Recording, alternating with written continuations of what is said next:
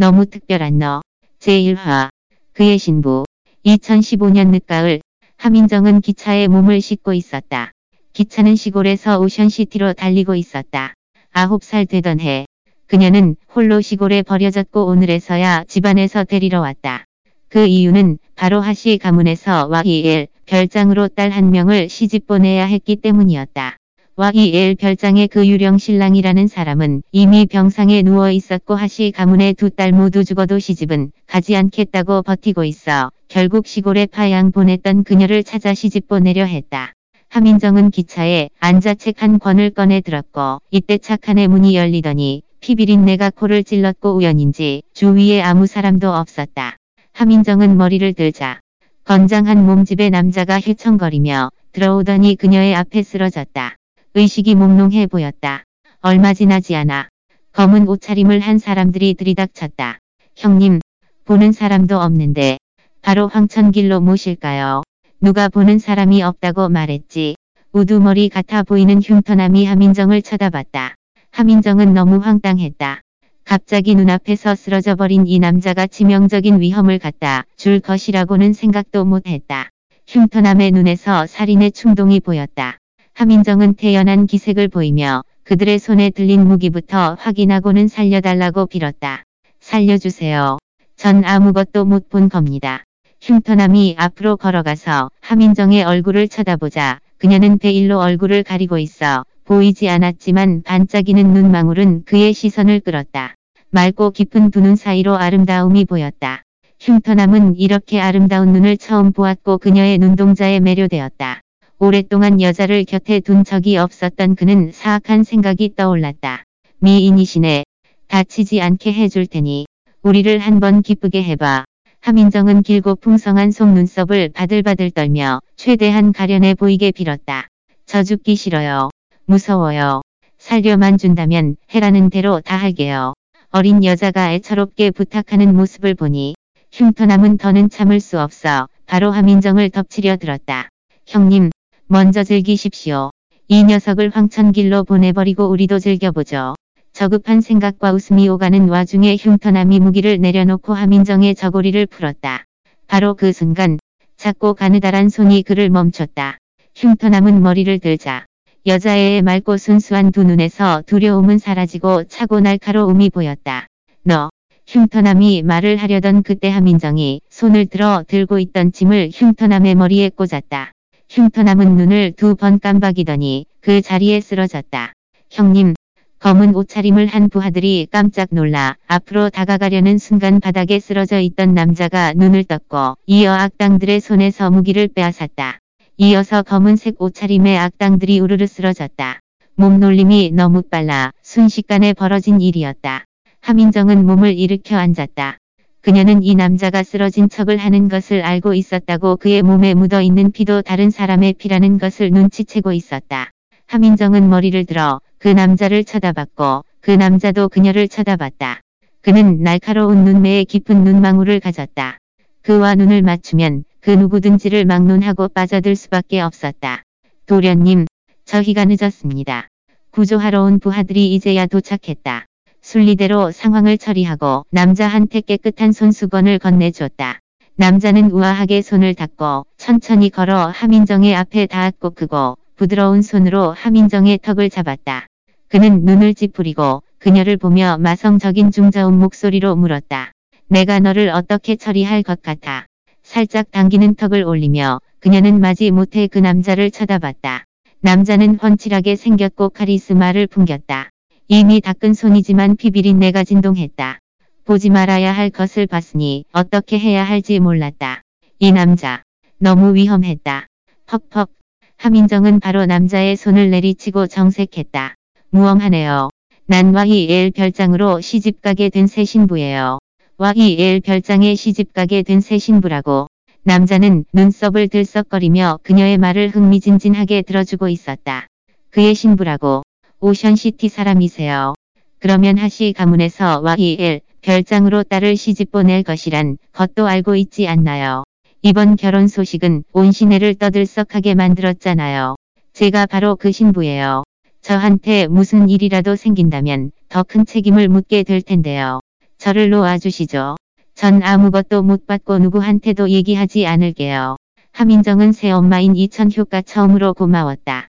이천효가 그녀를 오션시티에 불러들이면서 제1산 값의 기차 탑승권을 끊어줬지만 이 결혼만은 고급스럽게 채비해서 명성을 알릴 생각이었다. 하시 가문의 딸이와 이엘 별장으로 시집가는 것. 이것은 최근 오션시티에서 가장 화제거리인 재벌가 이슈였다. 하민정은 이 남자가 자기를 놓아줄지에 도박을 걸었다. 남자는 흥미진진하게 그녀를 쳐다봤다. 그는 오늘 사업상 경쟁자에게 피습당하며 우연히 이 여자애를 만나게 됐다. 스무 살 정도로 보이는 여자애는 뽀얀 피부에 옷은 어저분했지만 그녀의 반짝이는 눈망울에서 순수함과 아름다움이 내비쳤다. 중요한 것은 그의 신부였다. 남자는 눈빛을 남기고는 부하들을 데리고 떠났다. 하민정도 꼭 쥐고 있던 손을 놓았다. 이때 몇 걸음 걷던 남자가 뒤를 돌아보며 그녀를 보고 말했다. 우리 곧 다시 만나게 될 거야. 페리스 장원. 오늘 하시 가문의 결혼식이 여기서 진행되고 있었다. 신부 대기실에서 하이향은 이복 언니 인 하민정을 보고 말했다. 하민정, 언니 아홉 살 때 친모가 죽은 뒤에 할아버지를 층계에서 미는 사고를 쳤잖아요. 무당도 언니 같은 액운을 타고난 재수 없는 애는 처음 본다고 했었어요. 아빠가 시골로 파양시킨 뒤 우리를 대신에 시집 보내려고 불렀다고 처음 불러온 거니까. 굳이 우리 하씨가 문의 딸이라도 된다고 생각하는 건 아닌 것 같아요.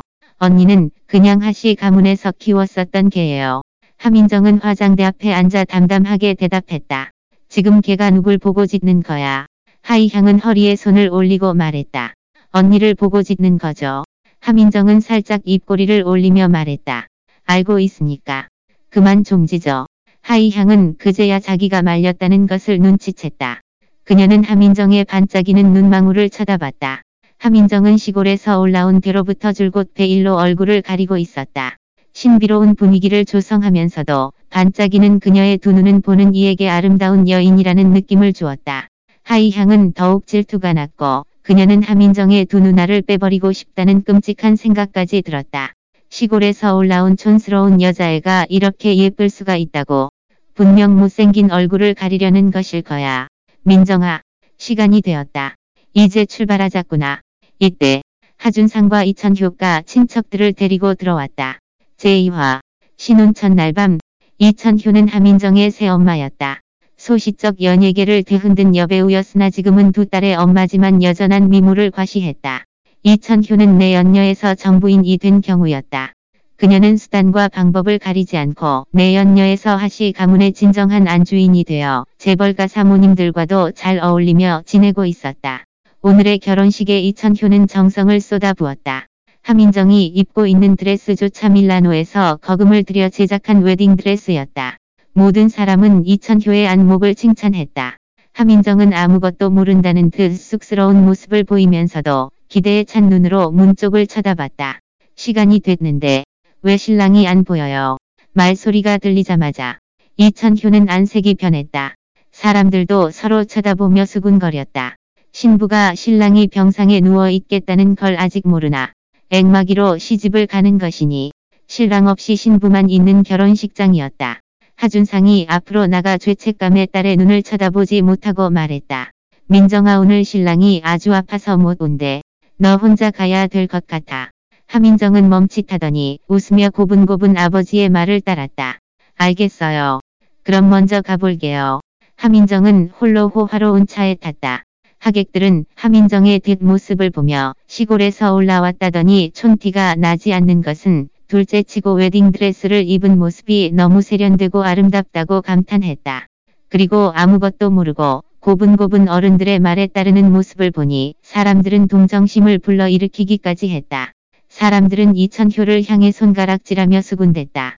잘해주는 척을 아무리 해도 결국 새 엄마가 아닌가. 자기 딸을 대신해 액마기로 시집을 보내는 주제에 이천효는 안색이 어두워졌다. 결혼식에 관한 모든 것이 완벽하게 그녀의 손바닥 안에 있다고 생각했지만 하민정이 상황을 이렇게 뒤엎을 줄 몰랐다. 하민정을 너무 업신여겼던 것 같았다.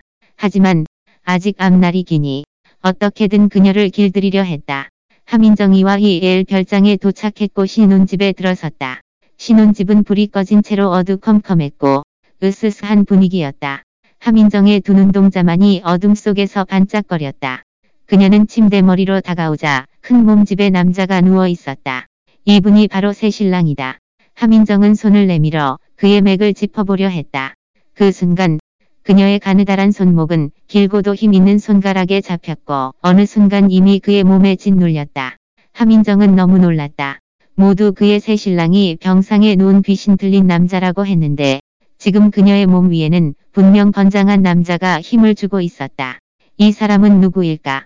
하민정은 무릎을 굽혀 그의 아랫부분을 공격했다. 하지만 남자는 더 빨리 그녀의 공격을 피하고 더 세게 힘을 주자 그녀는 꼼짝도 하지 못하게 됐다. 신속하고 정확하고 힘이 셌다. 너 누구야? 이건 와. 하민정이 힘을 쓸수록 두 사람 사이에 있는 얇은 옷깃이 마찰했다. 귀가에 부드러운 중저음의 목소리가 들려왔다. 새색시가 엄청 열정적이네. 첫날 밤을 보내고 싶은 건가. 쌍스럽다. 이 시간에 이 방에 나타난 사람이라면 그녀의 새 신랑이 맞으리라 생각했지만 한 가지 의문이 들었다. 그녀의 새 신랑이 아무 문제 없는 건장한 젊은 남자였다고. 이때 이 남자의 긴 손가락이 그녀의 턱선을 따라 내려와 옷 단추를 풀기 시작했다. 하나하나 천천히 풀어내려갔다. 하민정은 재빨리 그의 손을 잡고 소리쳤다. 움직이지 않고 있잖아. 뭐 하는 거야. 소리내. 낼 줄 알아. 소리를 내라고. 이때 하민정은 신혼집 밖에서 수상한 소리가 들려오는 것을 눈치챘다. 어떤 도우미가 우할머니를 잡고 말하는 소리였다. 어르신, 이러면 안 됩니다. 돌아가시죠. 쉿. 우할머니는 화를 내며 조용히 하라는 손동작을 했다. 난 그냥 귀를 대고 듣기만 하면 돼. 눈으로는 안 본다고. 우할머니는 창문에 귀를 대고 엿들으려 했다. 하민정은 몸을 일으켜 창가로 가보려 했지만 우아지는 한 손으로 그녀의 어깨를 누르며 말했다. 빨리 소리 좀 내봐. 하민정은 그제야 연기를 해서 밖에 있는 할머니한테 보여주려는 그의 작전을 읽었다. 그녀의 도움이 필요했다. 하지만 난 몰라. 어둠 속에서 우아진의 눈은 더욱 날카로워 보였다. 그는 자기 밑에 누운 이 여자애를 보자 이제 갓 스무 살 된 나이에 눈썹을 살짝 치켜 세우고 수줍은 듯 불쾌한 듯한 모습을 하고 있었다. 우아지는 두 손을 그녀의 옷깃에 갖다 대고 있는 힘껏 밖으로 당겼다. 아, 하민정은 피부가 차가워 지는 것을 느끼고 팔로 가슴을 감싸고 놀라서 소리 질렀다. 우아지는 입꼬리가 올라갔다. 이제 소리 낼 줄 알겠어. 하민정은 고개를 들고 쳐다봤다. 뻔뻔한 놈. 우아진의 두 손은 그녀의 몸 양옆을 지탱하고 그녀를 자기 품 안에 넣고 야릇한 동작을 따라하기라도 하는 듯했다. 이렇게 어두운 방 안에는 삐거덕대는 침대 소리만 났다. 하민정은 갯불이 빨개졌다. 계속 소리 내봐. 안 그럼 진짜로 한다. 그는 낮은 소리로 속삭이듯 협박했다. 하민정의 눈초리가 파들거렸다. 그의 말을 믿지 않을 수 없었다. 그녀는 눈을 감고 그의 리듬에 따라 소리를 냈다. 밖에 있던 우할머니는 두 손을 맞대고 부처님을 불렀다. 다행이야. 내 손주가 깨이는 아니라니. 무성욕자도 아니고. 이제야 정신을 차렸군. 조상님들 보호하사. 내가 이제 증손자를 안아보는 건가. 우할머니는 너무 기뻐서 춤이라도 출 기세였고 걸음을 재촉해 향을 피우러 갔다. 하민정은 손을 내밀어 남자를 밀어냈다. 이번에는 우아진도 힘을 쓰지 않고 그녀를 놓아줬다. 팍! 그 가스 위치를 눌러 불을 켰다. 아롱대는 불빛이 방안을 비췄고 하민정은 몸을 일으켜 앉자마자 우유처럼 뽀얀 속살을 가리며 온 매무시를 정돈하고 단추를 잠갔다. 머리를 들어 남자를 쳐다보았다. 남자는 이미 침대에서 내려와 있었다. 그는 훤칠한 인물을 드러냈고 그는 매우 잘생겼고 얼굴선이 조각상 같았고 타고난 냉철함과 카리스마를 풍겼다. 하지만 하민정은 남자의 얼굴에 신경을 쓸 새가 없었다. 그녀의 동공이 흔들렸다. 왜냐하면 이 남자는 너. 그는 기차에서 만났던 그 남자였다. 그가 바로 그녀의 남편이 될 사람이었다니. 하민정은 자기가 병든 남자에게 시집가는 줄 알고 마음의 준비를 했다. 그 사람이 이 남자인 줄은 몰랐다. 그날 기차에서 큰 소리 쳤는데 얼마나 우스웠을까 싶었다. 우아지는 입꼬리가 올라갔다. 알아보네. 말했잖아. 곧 만나게 될 거라고. 그는 장난 섞인 말투였다. 집사가 전에 알려준 적이 있었다. 하시 가문에서 액마기 신부로 시골에서 자란 촌스러운 아이를 딸 대신 시집 보낼 것이라는 것을 대타면 대타지. 할머니만 기뻐하시면 된다고 생각했다. 더구나 이 촌스러운 여자가 그녀라니. 다만 의문이 든다면 촌스럽다는 기준이 언제부터 이 정도였던가. 그는 분명 두 눈으로 목격했다. 기차에서 그녀가 어떻게 그 흉터남을 그녀의 몸에 올라타게 유혹했던지를 제3화 손을 받치고 잠들다. 똑똑 이때 노크 소리와 같이 문 밖에서 복집사님의 목소리가 들려왔다. 도련님 우아지는 담담하게 말했다. 들어와. 복 아저씨는 문을 열고 들어섰다. 도련님 사모님은 어떻게 처리할까요? 우아지는 침대머리에 서 있었고 그는 1m 7, 80 되는 훤칠한 키에 흰 셔츠에 슈트 차림이었다. 모두 주문 제작한 옷인 것 같아 비싸 보였고 그의 몸에서는 귀티가 흘렀다. 우아지는 머리를 숙이고 손가락으로 소매에 반짝이는 단추를 만지작거리며 무심한 척 하민정을 보며 말했다. 아직 모르지. 와이엘 별장 뒤뜰에 늑대 두 마리를 키우고 있거든. 아니면 너를 먹이로 줘볼까. 하민정은 마음이 졸였다. 이 혼사는 전 세대가 정해준 것이었다. 오션시티에서 4대 명문가는 우씨, 가씨, 곽씨, 소씨 가문이었다. 우씨 가문의 도련님은 이 시대의 제1정보 멋진 사업가라고 소문이 자자했지만 아무도 그의 얼굴을 본 적은 없는 신비로운 존재였다. 와이엘 별장은 외진 곳에 있어 한눈에 보아도 재벌가는 아닌 것 같았다. 하시 가문에서도 사람을 시켜 와이엘 별장을 조사했었는데 조사 결과 와이엘 별장에는 그저 할머니와 손주 두 사람이 지내고 있고 그 손주가 바로 병에 시달린 유령 같은 남자라는 것이었다. 이천효의 제1튼 소원이 바로 두 딸을 오션시티의 4대 명문가에 시집 보내는 것이었다. 와이엘 별장에 대한 이 조사 결과를 보고 이천효는 조상들의 무덤이라도 파헤쳐 왜 이런 혼사를 약속했는지 물어보고 싶었다. 이천효는 딸을 시집 보내고 싶지 않았지만 하준상은 유교적인 마인드라 조상들이 정해놓은 혼사를 따라야 한다고 생각했다. 그녀의 딸은 시집 보낼 수 없으니 이천효는 하민정을 떠올렸고 그녀를 데려와 앵마기 신부 노릇을 시키기로 했다. 하민정의 인지에서는 눈앞에 이 남자는 분명 지교가 높고 명성과 위세가 대단한 사람은 아니리라 생각했다. 그 때문에 그를 마주한 그녀는 너무 의아했다. 눈앞에 이 남자는 모든 거동에서 우아하고 냉철한 분위기를 풍겼고 마치 왕이 명령을 내리는 듯했다. 뒷뜰에 늑대를 키우다니 늑대를 애완용으로 기르는 것은 일반인이 할 수 있는 취미 생활이 아니었다. 하민정은 말을 하고 싶었지만 눈앞에 이 남자는 두 손을 테이블에 올려놓고 눈을 찡그리며 고통스러운 기색을 띄었다. 집사는 안색이 변하더니 신속하게 말했다. 도련님, 지금 당장 주치의를 불러드리겠습니다. 하민정은 놀라서 그를 쳐다봤다. 테이블에 올려놓은 두 손은 핏줄이 튀어나올 것 같았다고 병이 도진 것 같았다. 이 사람 진짜 아픈 걸까? 아주 심각한 질병 같았다. 이때 하민정은 그 남자의 빨개진 두 눈을 마주 보았다. 우아지는 머리를 돌려 그녀를 보고 집사를 향해 소리쳤다. 이 여자 당장 내 눈앞에서 꺼지게 해. 집사는 신속하게 대답했다. 사모님, 빨리 가시죠. 하민정은 가면 안 됐다. 이번에 하시 가문에 돌아온 목적은 와이엘 별장의 신부라는 신분이 필요했기 때문이었다. 하민정은 맑은 두 눈으로 우진을 쳐다보며 거침없이 물었다. 어디가 아픈 거지? 어떤 병이야?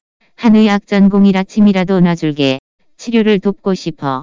우진은 온 힘을 다해 입을 오므리고 입에서 두 글자를 뱉었다. 꺼져. 하민정은 더 가까이 다가갔다.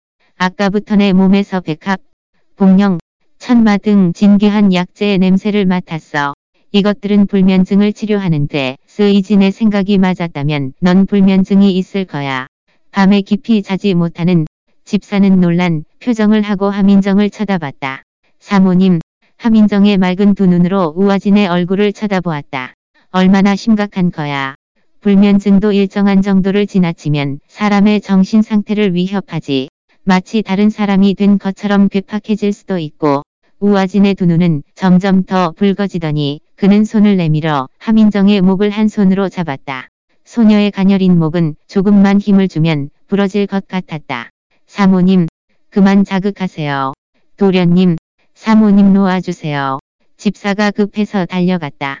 호흡이 어려워진 하민정은 얼굴이 점점 더 붉어졌다. 그녀는 손을 돌려 있는 힘껏 우진의 혈자리에 침을 놓았다. 우아지는 손을 놓고 소파에 걸터 앉았다. 하민정은 크게 숨을 들이마셨다. 죽음의 문턱까지 갔다. 온 것 같았다.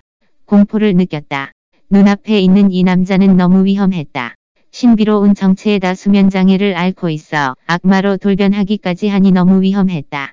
하지만 그녀는 더는 물러날 데가 없었다. 그저 도박을 걸어볼 수밖에 없었다. 하민정은 호흡을 가다듬고 그의 뒤로 다가와 소매를 걷고 그의 태양혈을 누르기 시작했고 천천히 강약 조절해가면서 마사지를 하기 시작했다. 우아진의 잘생긴 두 눈이 빨갛게 충혈되어 있었다. 내가 말한 치료가 바로 마사지 해주는 거였어. 영광인 줄 알아. 내가 처음으로 마사지 해주는 남자니까. 너도 처음 나를 마사지 해주는 여자니까 영광인 줄 알아야지. 대화할 수 없었다. 나를 옆에 두고 사이좋게 지내자. 서로 사적인 부분은 관여 안 하는 거로 해. 난 할머니 앞에서 연기해줄게. 그리고 내 옆에서 불면증도 치료해줄 수 있어. 어때? 우아진은 아무 말도 하지 않았다. 하민정은 길고 가는 침을 꺼내고 우아진의 혈 자리에 침을 놓았다. 우아진은 눈을 감고 소파에 스르륵 미끄러져 누웠다. 하민정은 재빨리 손을 내밀어 그의 머리를 받들었다. 그는 잠이 들었다. 옆에 서 서 이 상황을 지켜보던 집사는 너무 놀라 식은 땀을 흘렸다. 다른 사람은 몰라도 그는 우아진의 신분을 알고 있으니 놀라지 않을 수 없었다. 그에게 있어 도련님은 우간의 주인이고 타고난 금수저의 똑똑한 머리까지 타고나 10대 시절에 이미 상계를 뒤집어 놓으신 신화에 나올 법한 존재였다. 지금껏 아무도 먼저 도련님과 협상을 한 적이 없는데 이 여자아이가 지금까지 도련님을 본 여자애들은 모두 두 눈이 하트가 되어 도련님의 품에 안기려 들었지. 사모님처럼 특별한 분은 처음이었다. 병이 도진 도련님을 보고도 침착하고 솔직하고 지혜로운 모습까지 보이다니. 더구나 기적처럼 도련님을 재우다니.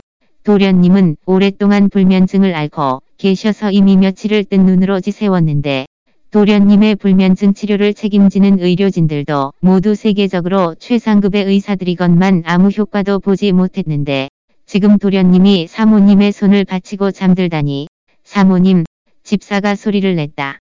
하민정은 손가락을 입에 갖다 대며 소리를 내지 말라는 사인을 줬다. 여긴 내가 있을게요. 나가보세요. 이유는 모르겠지만 집사는 사모님의 말에 안심하고는 그녀의 분부대로 물러갔다. 방 안은 조용했다. 하민정은 그가 깊이 잠이 들자 그의 머리를 소파에 내려놓고 이불까지 잘 덮어줬다. 모든 일을 끝나고 하민정은 잠옷을 바꿔 입고 침대에 올라가 잠을 청했다. 이때 소파에서 우아진이 눈을 떴고 잠에서 깨어났다. 우아진은 침대 머리로 다가가 긴 손가락으로 하민정의 얼굴을 가리고 있던 베일을 거두려 했다. 그러다가 멈췄다. 그는 곤히 잠든 그녀를 쳐다보며 생각했다. 만약에 눈을 뜨면 예쁜 두 눈으로 나를 쳐다보고 있겠지.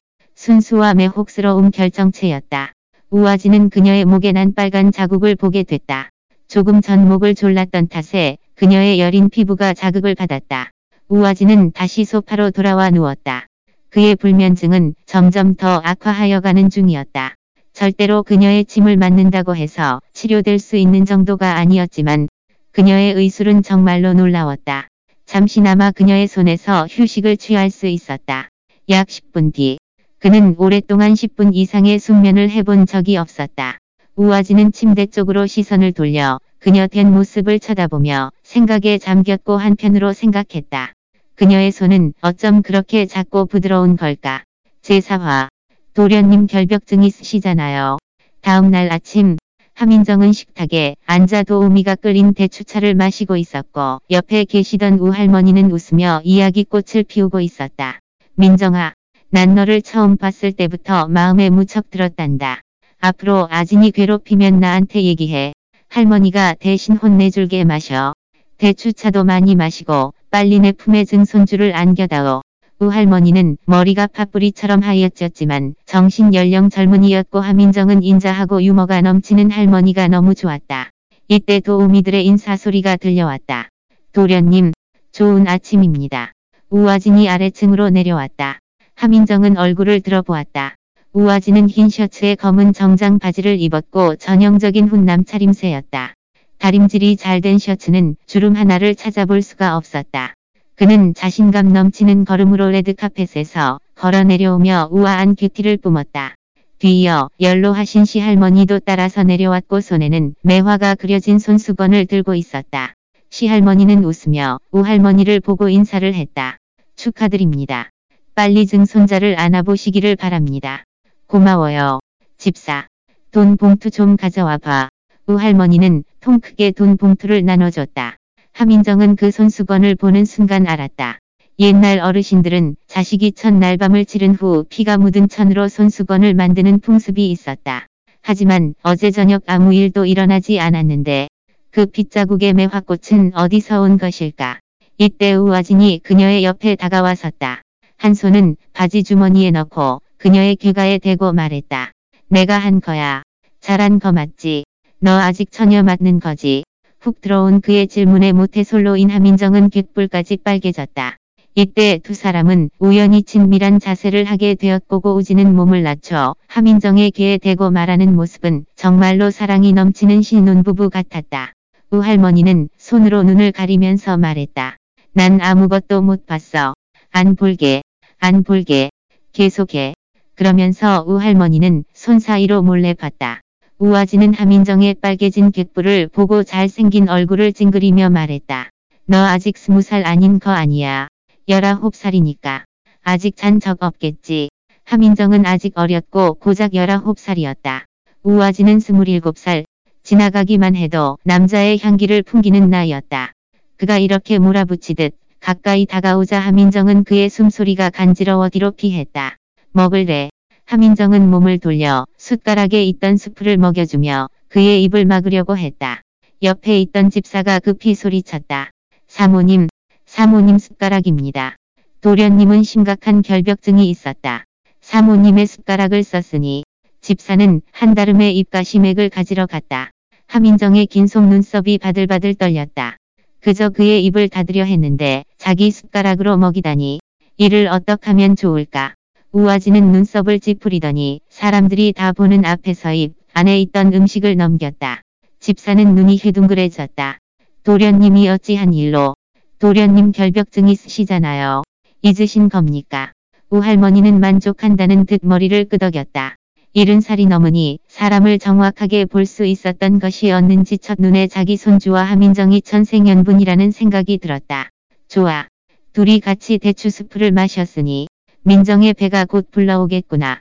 우할머니는 어린이처럼 좋아했다.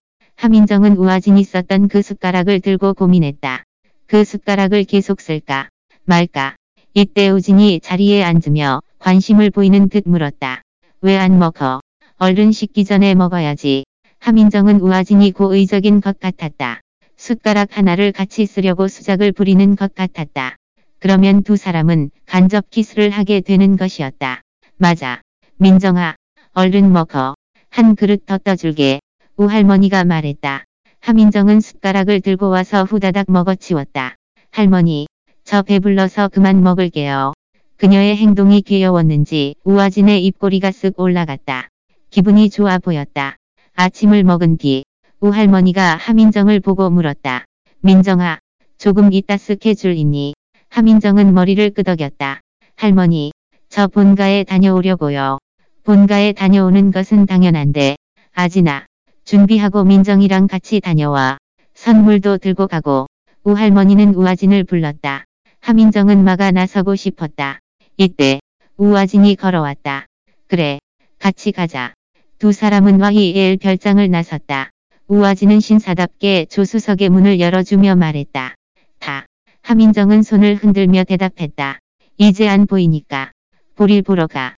난 택시 불러서 가면 되니까. 우아진이 말했다. 할머니 앞에서 연기하기로 했잖아. 다. 같은 말 세 번 하게 하지 말고. 정말 독불장군이 따로 없었다. 한편 하민정은 기뻤다. 그가 어제의 타협을 받아들인 것이니까. 하민정은 거절하지 않고 차에 올라탔다. 두 사람은 아무 대화도 없었고 차는 달리고 있었고 민망함을 피하려고 하민정은 얼굴을 돌려 창밖을 내다보았다. 창문에는 우아진의 그림자가 비쳤다. 열심히 운전에 집중하고 있는 남자의 모습. 두 손은 핸들을 잡고 부드럽게 돌리는 모습. 하민정은 그의 손에 걸린 명품 시계를 보자 몇십억은 나가는 시계였다. 그가 어떤 신분인지는 몰랐지만 두 사람 사이의 협의가 끝났다고 생각했다. 그녀가 하시 가문에서 자유를 얻기엔 충분했다. 하민정은 다시 눈길을 돌려 창밖의 풍경을 보았다. 반 시간 지나 하시 가문의 문 앞에 도착하고 하민정은 안전벨트를 풀려고 했다. 하지만 잘 풀리지 않았다. 내가 해줄게. 우아지는 몸을 돌려 그녀를 향해 긴 팔을 뻗어왔다. 하민정이 손을 떼자 우아진이 풀어줬다. 사실 우아진은 어제부터 하민정의 몸에서 향기로운 냄새를 맡았다. 지금 이 순간도 가깝게 있으니 다시 한 번 맡을 수 있었다. 그녀의 향기를 소설 너무 특별한 너에 대한 자세한 내용을 온라인으로 읽으려면 포켓노블 앱을 다운로드하세요.